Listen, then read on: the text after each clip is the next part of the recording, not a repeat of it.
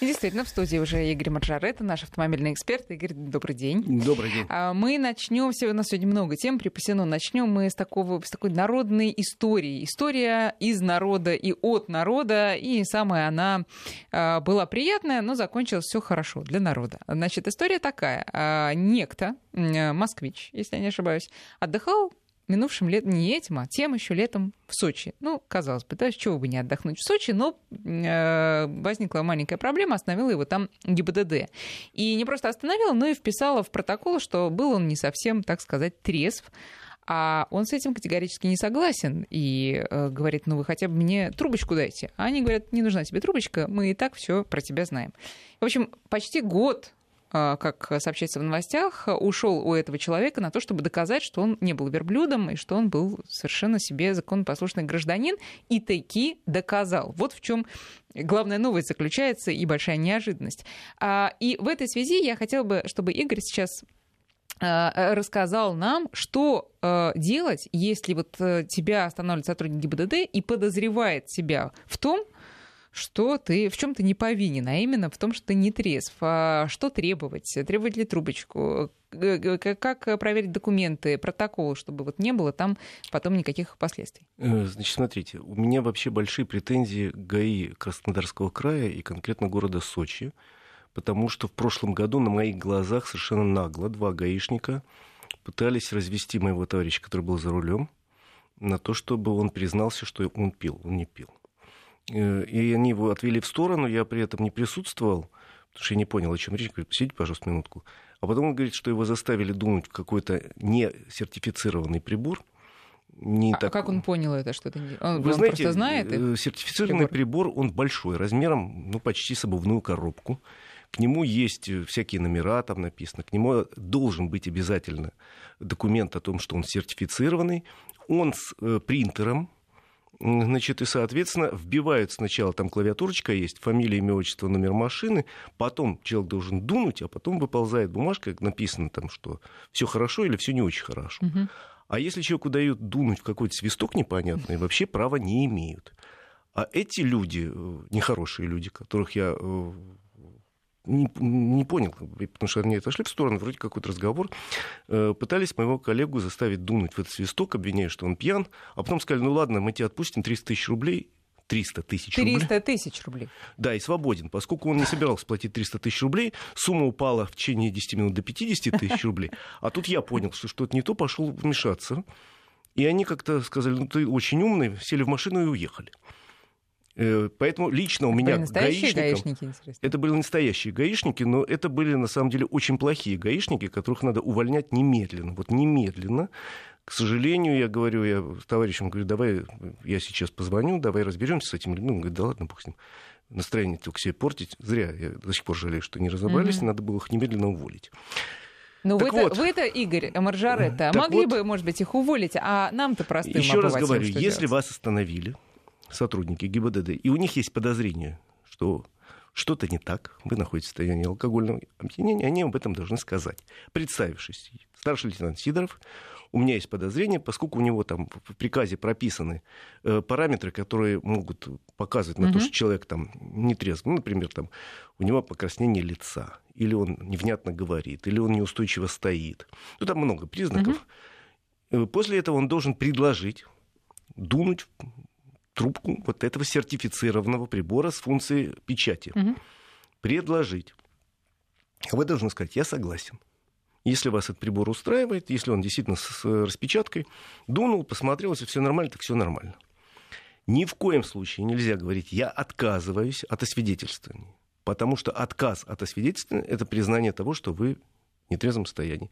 Наказание за это совершенно такое же, как за то, что человек не, не трезв. 30 тысяч штрафа и лишение права на полтора года. Еще это может говорить о том, что не о том, что человек не трезв, а о том, что очень а, такой, знаете, а, как бы это сказать, вот поприличнее. В общем, гонора у него много, да. и хочет он, да, не на надо говорить, идти. Я отказываюсь от свидетельства. Если вы вам кажется, что прибор неправильный, или гаишник неправильный, mm-hmm. вы должны сказать, потребовать, чтобы он составил протокол, чтобы он указал, почему и что, и вы пишете там фразу «от освидетельствования не отказываюсь, прошу провести его в стационарном медицинском учреждении». и он обязан вас взять, посадить в свою машину, поехать в стационарное заведение где-то в поликлинику, где вы дыхнете уже в присутствии врача, и если там все в норме, то этот же гаишник по приказу должен вернуть вас на то же самое место с извинениями к вашему автомобилю. Поэтому, еще раз говорю, фраза коронная запомните, отказываться нельзя ни в коем случае. Вести надо себя спокойно. Если вы уверены в себе, не надо ни суетиться, ни говорить, командир, ну мы же свои тут друзья, мы же земляки. Ничего не надо. Я не пил, я готов пройти медицинское свидетельствование. Если вам не нравится этот прибор, давайте пойдем куда-то.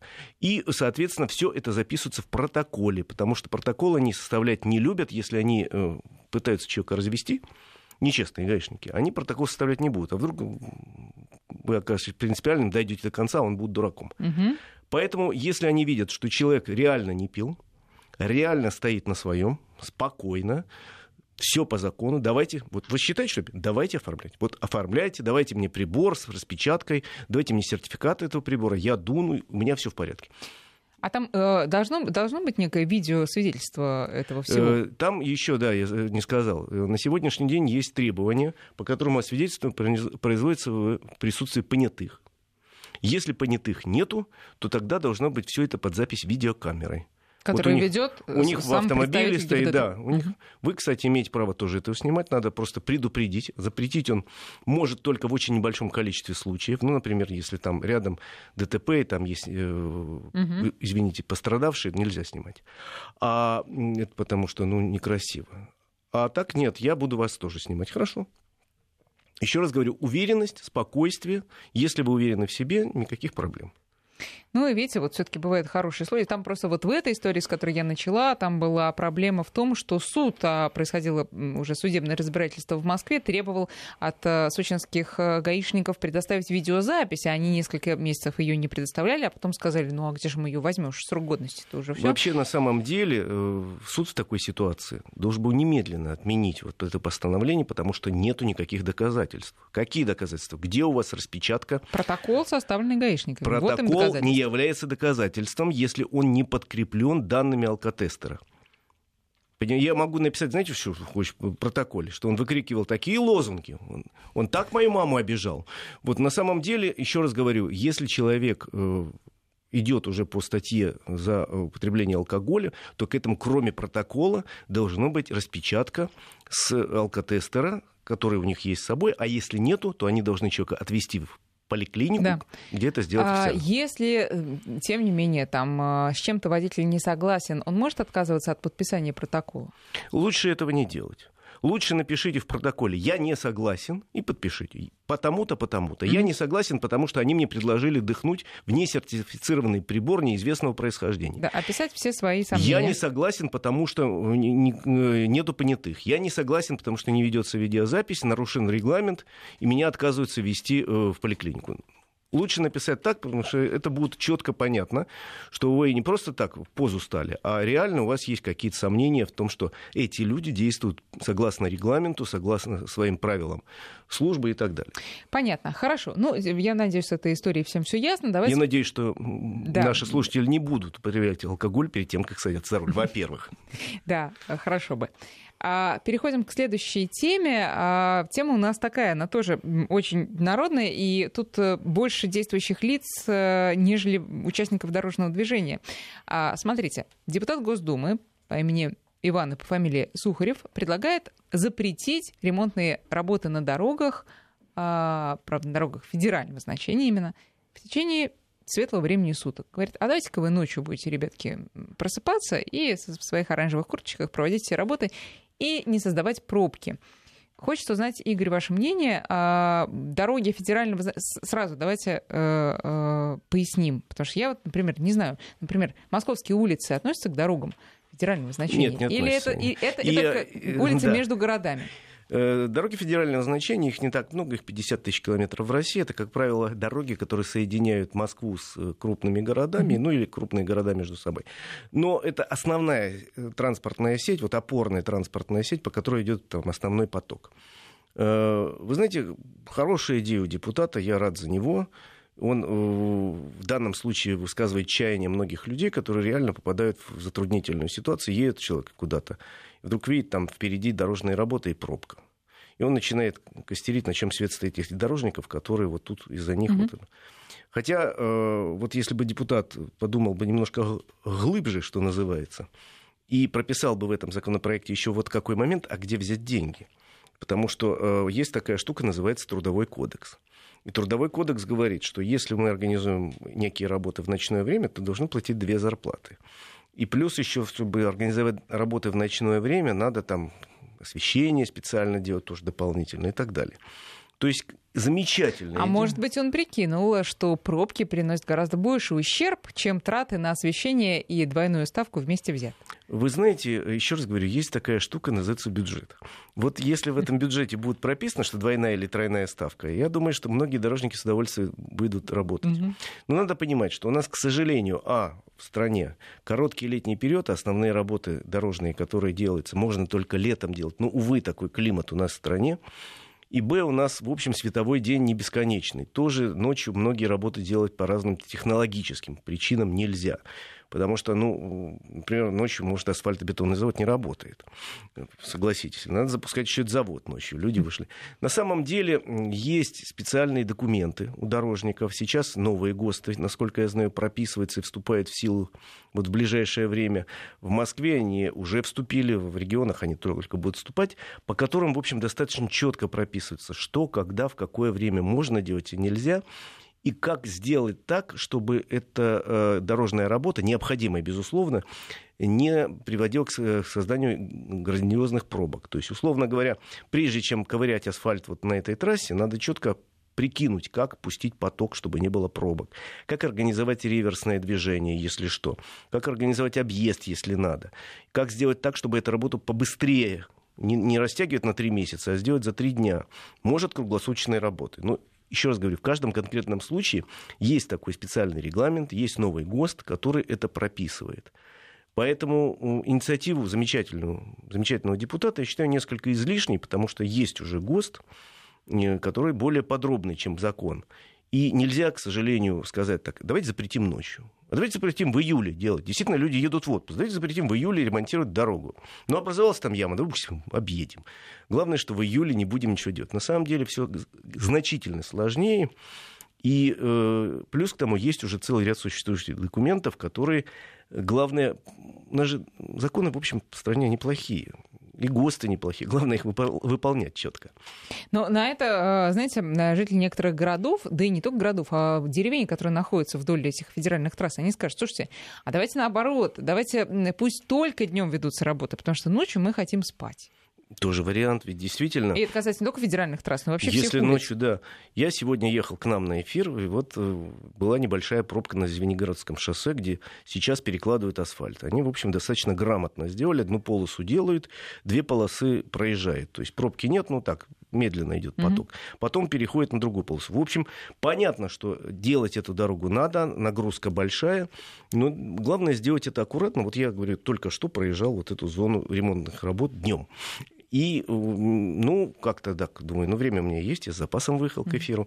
Ничего страшного, ну, вот посмотрел, как организовано. Неплохо организовано. Да, но тут вот эта инициатива, она касается именно двухполосных э, трасс, где, ну, действительно, днем это просто убийство, когда там начинаются ремонтные работы, и эта пробка на полдня может растянуться.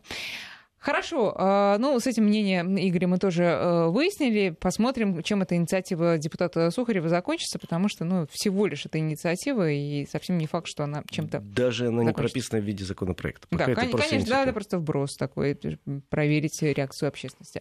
Друзья, я напоминаю, что у нас есть еще возможность, у вас, точнее, есть возможность тоже задавать свои Игорю вопросы или комментировать э, те темы, которые мы обсуждаем. Для этого вы можете направить смс на номер 5533, вначале пишите слово «Вести», или наш WhatsApp бесплатный для вас 8903 170 6363. Ну а мы тем временем переходим на еще одну очень интересную тему, а, которая периодически возникает, мы ее регулярно обсуждаем, но тут есть несколько конкретных поводов. Это беспилотное движение. А, повод самый такой интересный для нас с вами, это то, что в России запущена тестовая пока что эксплуатация беспилотного такси, и это происходит, как ни странно, не в Москве, а в Татарстане. Там есть такой город инноваций, называется Иннополис, надеюсь, я правильно ударение ставлю, и там все самое перспективное, значит, тестируют и внедряют. Так вот, значит, первые машины без водителей, именно такси, проехали по этим э, улицам этого города,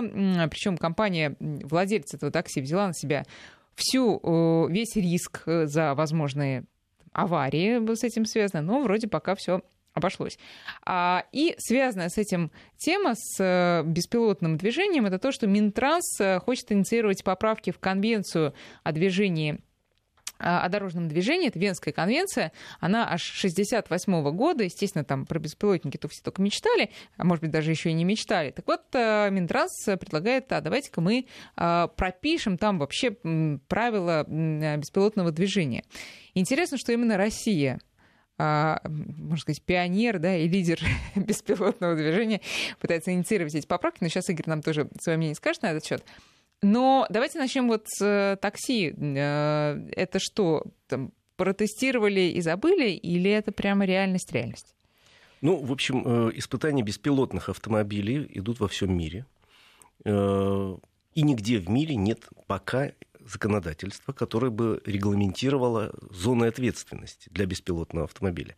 Потому что, в общем, технику сделали уже более-менее, программное обеспечение сделали более-менее, более-менее понятно, как этот автомобиль работает. Но при этом вот совсем непонятно, кто отвечает. Потому что если автомобиль беспилотный сбил человека, как вот условно говоря было в Америке, э, Притом э, там была ситуация, когда женщину сбили, она нарушила правила дорожного движения, машина, она, в общем, действует по алгоритму. Она понимает, вот сюда можно ехать, сюда нельзя, вот надо сюда, вот так. И когда неожиданно выезжает на велосипеде поперек движения по встречной полосе женщина, вот в, той, в этой ситуации машина затупила и в э, закончилась печально. И нигде в мире не прописано, кто в этой ситуации отвечает, потому что вот водителя нет. Там сидит э, ВВМ. Соответственно, кто виноват? Компания, которая выпустила автомобиль, или компания, которая э, сделала программное обеспечение, или компания, или компания которая, которая выпустила женщину, которая по поставила вот датчики самые разные. Вот кто отвечает? Потому что в правилах дорожного движения всех стран и Венской конвенции, которые присоединились в свое время большая часть стран мира, в том числе и СССР, а потом Россия, тоже написано, что отвечает водитель. А тут водителя нет, он железный. Поэтому ни в одной стране законодательство не прописывает пока подробно, кто виноват. А какие идеи по поводу того, каким может быть это законодательство? Э, видимо, все-таки законодательство будет э, разделять зоны ответственности. Основную будет нести, наверное, создатель компания, создавшая программное обеспечение, потому что она мозги, собственно, накрутила этой штуки. Но вообще вопросов больше, чем ответов. И еще раз говорю, беспилотные автомобили тестируют во всем мире. Э, у нас это не единственный эксперимент, который проходил и проходит в Татарстане. Дело в том, что это самый Иннополис или Иннополис, я тоже не знаю, как правильно звучит. Мне кажется, что Иннополис. Ну, ну неважно. Да. Ну. Давай не будем спорить. Да. Значит, это действительно такой наукоград недалеко от Казани. И там, в общем, небольшое движение, и можно было запустить такой автомобиль. Но пока по правилам дорожного движения в салоне этого автомобиля все равно должен сидеть как бы водитель. Именно как бы водитель, поскольку это на самом деле не водитель, а контролер, который в случае чего должен взять управление на себя. Минтранс предлагает э, уточнения внести в Венскую конвенцию. Такие же уточнения предлагает не только Минтранс и наш, а еще и некоторые страны. То есть параллельно это движение идет. Не то, что мы первые, мы в тренде, что называется. Mm-hmm наверное, надо вносить. Пока еще, еще раз говорю, э, в случае с автономным вождением не готово законодательство нигде в мире. Ну, а помимо того, что пока непонятно, а, как прописать ответственность, какие еще там должны быть моменты учтены в этом законе и национальном, и вот в этой конвенции? Там э, самое главное все-таки то, что я сказал, да. это зоны ответственности, а остальное все это уже прилагается. Но на самом деле э, еще нигде в мире не созрели для того, чтобы выпустить полностью автоном, ну, автономные автомобили на улицы. И не потому, что техника не готова, техника практически готова. Не готов человек. То есть автомобиль автономный вот этот самый, не может предсказать логику пешехода, велосипедиста или водителя автомобиля, который рядом едет. Так и никогда же и не сможет. Ну, пока речь идет о том, что, видимо, первыми на улицу выйдут, не на улицу, а на дороге выйдут беспилотные грузовики, которые пойдут по специально выделенной полосе, куда будут закрыты для остальных. Въезд, и это, в общем, уже можно сделать в ближайшее время. Для этого надо просто взять какую-то дорогу. У нас, например, в России такие эксперименты, насколько я знаю, будут проводиться, опять же, в Татарстане, угу. где КАМАЗ разрабатывает систему автономного управления своих автомобилей. И на трассе, новой трассе М11, которая идет от Москвы до Санкт-Петербурга, там никаких проблем нет отделить одну полосу и пустить какие-то тяжелые грузовики. Там нет ни перекрестков, ничего. Давайте э, два момента оговорим. Э, во-первых, эта полоса будет э, закрыта не только для въезда, но и как мы надеемся, для входа, потому что, да, ну какой-нибудь э, там... Ну вот на трассе М11 шальной, достаточно там, просто сделать, там есть щиты... Лось, во всех смыслах этого щиты, слова. Щиты, отделяющие скоростную да. дорогу от остальной, от остальной родины нашей. Да. Во-первых. Во-вторых, можно сделать бордюрчик какой-то, где огородить от остальных участков движения. Еще раз говорю, там нет ни светофоров, ни пешеходных переходов. В общем, чтобы туда попасть, на эту дорогу, надо проявить очень большую э, инициативу. И, да, изобретательность. Сейчас мы делаем перерыв на новости середины часа, а потом вернемся к разговору разговора. Продолжаем разговор с Игорем. А, у нас, а, напоминаю, есть средства связи для вас, дорогие друзья. 5533 для ваших смс и 903-170-6363 наш WhatsApp и Viber. Очень народ, конечно, активизировался на словах а, про ремонт дорог. Вот мы сейчас, я, я сейчас зачитаю, друзья, ваши сообщения, но давайте закончим про беспилотные машины. Значит, еще раз уточняем. Хорошо, будет огорожена эта полоса для грузовиков там а, Москва-Питер справа и слева. Но если вдруг с неба свалился, не знаю, человек, не дай бог, или животное какое-то, а этот грузовик, он может притормозить, он, он чувствует, что что-то не он, то? Он, конечно, чувствует. У него э, большое количество самых разных датчиков, самых разных э, лидаров. Это такие э, приборы, которые видеокамеры, которые круговой обзор непрерывно осуществляют. И, соответственно, все эти приборы направлены на то, чтобы немедленно дать команду, если какая-то нештатная ситуация, и отработан будет алгоритм действия, что в этой ситуации автомобиль останавливается как вкопанный или там, я не знаю. Да. Во всяком случае, противники автономных автомобилей всегда говорят, что вот смотрите, что выберет автомобиль э, без водителя, где стоит компьютер, если вдруг на дорогу выбегает бабка, э, вот про, просто перед капотом, а в салоне сидят там трое детей, условно говоря. Что он выберет? Давить бабку или врезаться в столб с риском для этих детей? Задача нерешаемая. В принципе, такой же вопрос можно задать и любому, и любому водителю. Да, да, нерешаемый, потому что это все э, зависит, во-первых, от опыта водителя, от того, насколько он э, способен быстро реагировать. Во-вторых, от автомобиля, от многих причин нельзя прописать да или нет, бабка или дети. Такой выбор нельзя ни человеку прописать, ни машине. Но, в общем, э, на сегодняшний день техника уже практически готова. Я имею в виду автомобиль.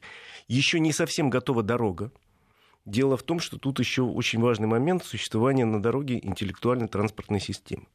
ИТС, так называемый, то есть дорога должна быть тоже умная, не только автомобиль, а и дорога. Ну, она должна быть, а, гладкая, ну, желательно. Мы говорим о качестве да. дорожного покрытия, во-первых, но во-вторых, там должны тоже стоять датчики, которые э, передают автомобилю информацию о том, что пошел дождь, там, образовался там гололед небольшой, там скользко, или там через дорогу побежала толпа лосей.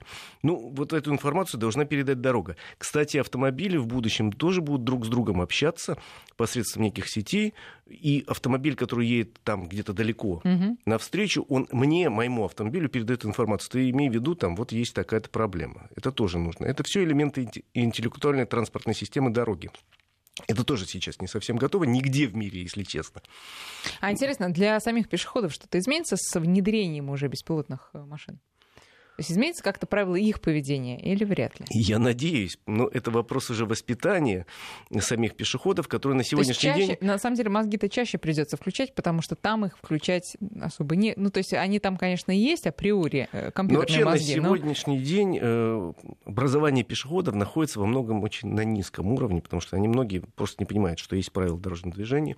Многие не понимают, что есть законы физики. Автомобиль не может просто остановиться вот моментально так Да, ну, есть многие пешеходы, да, они уверены, что вот если они делают шаг на зебру, а машина в пяти метрах, то какая проблема остановится, конечно. Сейчас. Ну, в общем, э, воспитанием пешеходов тоже надо заниматься, но хотя почему весь мир так озаботился идеей автономных автомобилей? Потому что 90% всех ДТП — это ошибка водителя. В случае, если это автономный автомобиль, угу. вот эти ошибки практически исключены. Хорошо. Ну, в общем, пойдем к этому будем ждать. семимильными шагами. Будем ждать, да. Будем ждать. Но пока вот действительно интересно, потому что тот, э, то такси бесплатное, которое в Иннополисе, Татарстан, да. татарском, сейчас тестируется, оно тестируется не просто так, а можно прям сесть и поехать. Там На самом деле договор. в Москве тоже потихоньку Яндекс Такси работает с вот, автономной системой вождения. Э, люди из Яндекс Такси рассказывали мне, что они ради спортивного интереса вот туда, в Иннополис, перегнали машины автономные. Ну, то есть сидел mm-hmm. контролер, машина ехала сама. Группа ГАЗ Э, работает над автономными автомобилями. На территории Горьковского автозавода ездит автобус уже автономный, который возит сотрудников из одного цеха в другой. Э, КАМАЗ, я уже говорил, разрабатывает такие автомобили. Э, и у нас сейчас, сегодня, кстати, закрывается Московский международный автосалон. Да, сейчас мы к этому перейдем. Да, там есть целый большой раздел, который называется «Мобилистика», где, в общем, предоста... представлены автомобили будущего, которые, может быть, завтра уже появятся где-то на улицах. Я имею в виду и автомобили Э, на электротяге, электрические автомобили на альтернативных источниках. Но к, к электрокарам, э, надо сказать, мы более, больше готовы, чем к беспилотным. И в том числе автомобили с элементами автономного управления. Угу. Представлены, пожалуйста, а плюс еще есть там возможность погрузиться в какое-то 5G-измерение, то есть надев специальные виртуальные очки в виртуальном кинотеатре, посмотреть, как примерно будет выглядеть, ну, как нам кажется, движение будущего в городе. Интересно. Но э, если говорить про новинки, то вот я еще вычитала, что Mercedes-Benz представил как раз-таки, опять же, полуавтономный грузовик, но нам, мне он больше понравился не этим, а в том, что нету там боковых зеркал традиционных. Это ведет к каким последствиям? Ну, во-первых, э, э, Жан-Клод Ван Дам уже не сможет выполнять свой трюк, потому что, по-моему, он стоял именно на зеркалах, э, да, заднего, точнее, боковых зеркалах. Вот, это самое печальное. Ну, а кроме того, просто интересно, как теперь будет. Там какие-то камеры стоят, которые на монитор водителя все это транслируют. Почему только на грузовиках? Почему вы так не сделаете на легковых машинах? Такие э, эксперименты проходят и на легковых машинах. Я уже видел на салонах автомобилей, где нету зеркал заднего вида. Вместо них видеокамера, которая транслирует э, изображение на э, зеркало и, или на, деле, экран. И нету в салоне зеркала заднего вида, который над водителем висит, да? Есть.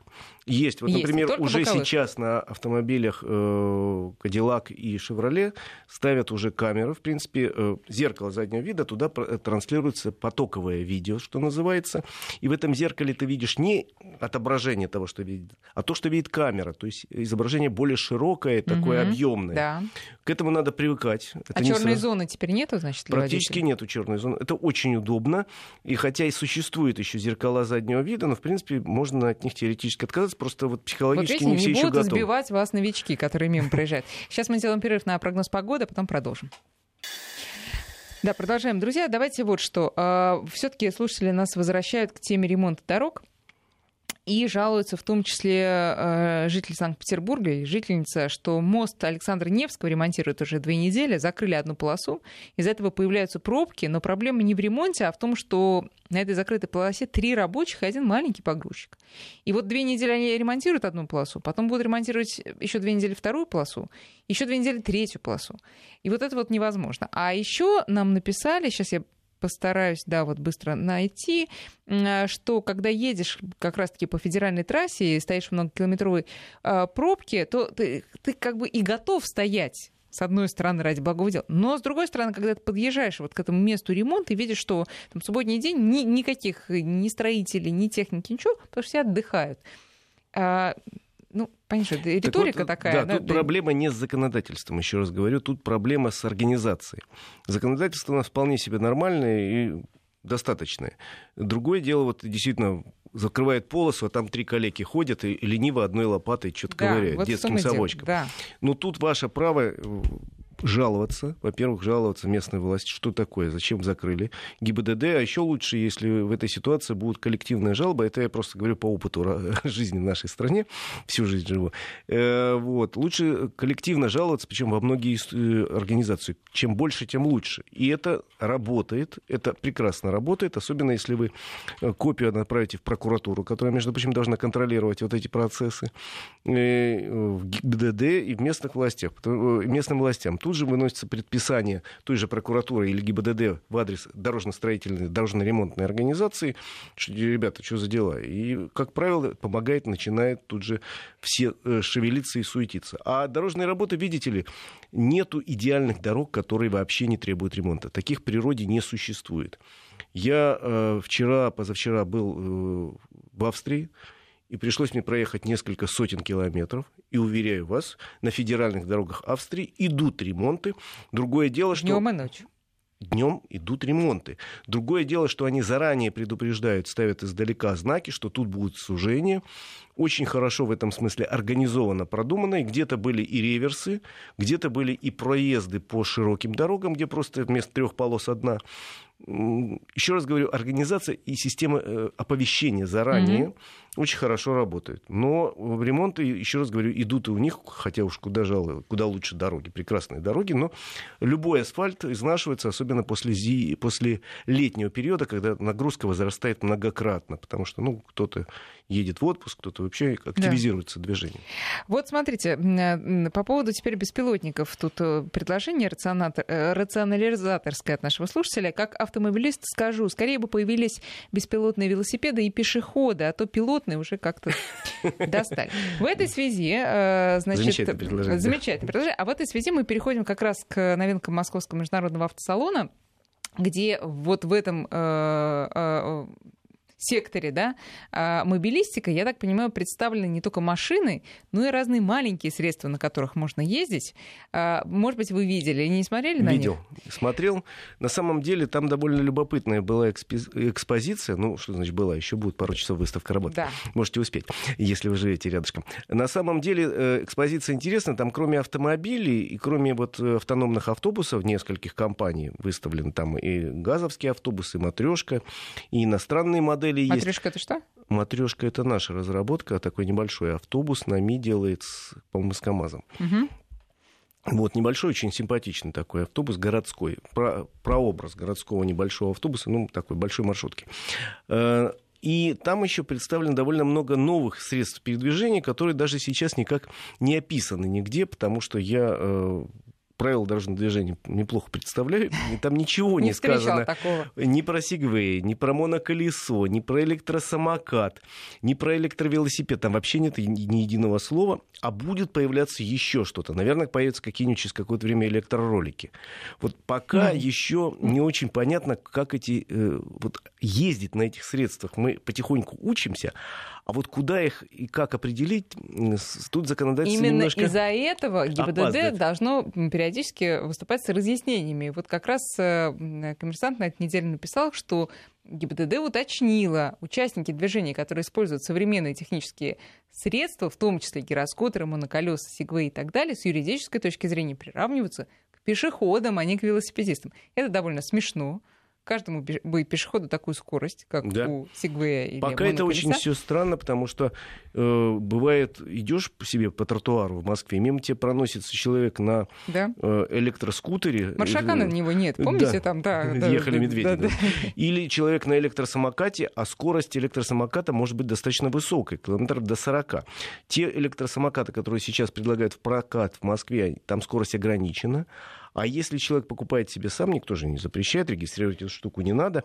Специальных полос для электросамокатов нет и не, не будет, я думаю. И эти штуки разгоняются километров до 40. Это, в общем, ну, опасно ну, достаточно. Да, да? да. И представляете, ездит-то он по тротуару, потому что он приравнен к пешеходу. Пока. То есть отдельной строки в ПДД для них ну, нет. Слушайте, значит, получается, у нас будет отдельная полоса для велосипедов, отдельная для сегвеев, отдельная для еще там э, всякого Нет, я думаю, что так не будет. В конце концов, их приравняют к велосипедам, наверное, все-таки отправят на велосипедную полосу, mm-hmm. потому что тротуар, он, в конце концов, для пешеходов, в первую очередь. Но э, пока это не прописано, а люди, которые э, берут эту современную технику, вот это колесо, да. или вот этот скутер, или там, самокат, они, опять же, как правило, плохо, плохо представляют, что такое правило дорожного движения не, не представляют, что они должны делать, что они обязаны делать, а что, как они них, должны пересекать дорогу, какие у них права и так далее. Это и велосипедисты у нас, к сожалению, на сегодняшний день не слишком образованы. Да. По... А, я просто, когда иду по улице и вижу вот их всех, я представляю себе год так 1900, там, да, какой-нибудь 81 и думаю, вот если бы человек оттуда на секунду попал и увидел вот это вот, что делается, ну, это, конечно, потрясающе. Нет, в хорошем смысле это действительно замечательно, что есть такие замечательные средства, но хорошо бы еще, чтобы они безопасны были для пользователей, для окружающих. Ну что, последняя, наверное, тема, которую мы успеем сегодня обсудить, она касается каршеринга.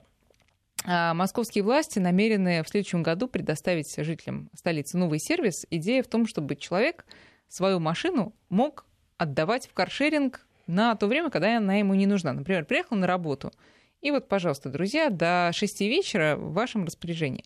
Но тут тоже очень много нюансов. Э, например, ну, если человек, который воспользовался чужим автомобилем, нарушил правила, потом пришел штраф же на твое имя, а того иди свищи или если он там попал в аварию, или если он вообще намусорил, насвинячил в этой машине, то, опять же, что, что делать? Имеет ли право водитель предъявлять владельцу какие-то претензии? Что скажете? На сегодняшний день уже есть несколько платформ. Одна, я точно знаю, большая в Москве, есть, есть несколько стартапов по этому поводу.